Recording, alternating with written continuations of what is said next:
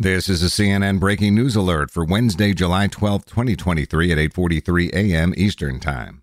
US annual inflation slowed to 3% last month according to the latest consumer price index released today. That's a sharp cool down from June last year when inflation spiked to 9.1%, the fastest annual rate since 1981.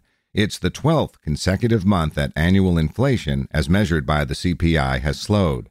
On a monthly basis, prices increased by 0.2% as compared to the 0.4% increase seen in May. For more CNN audio news, go to cnn.com/audio, cnn.com, or the CNN app.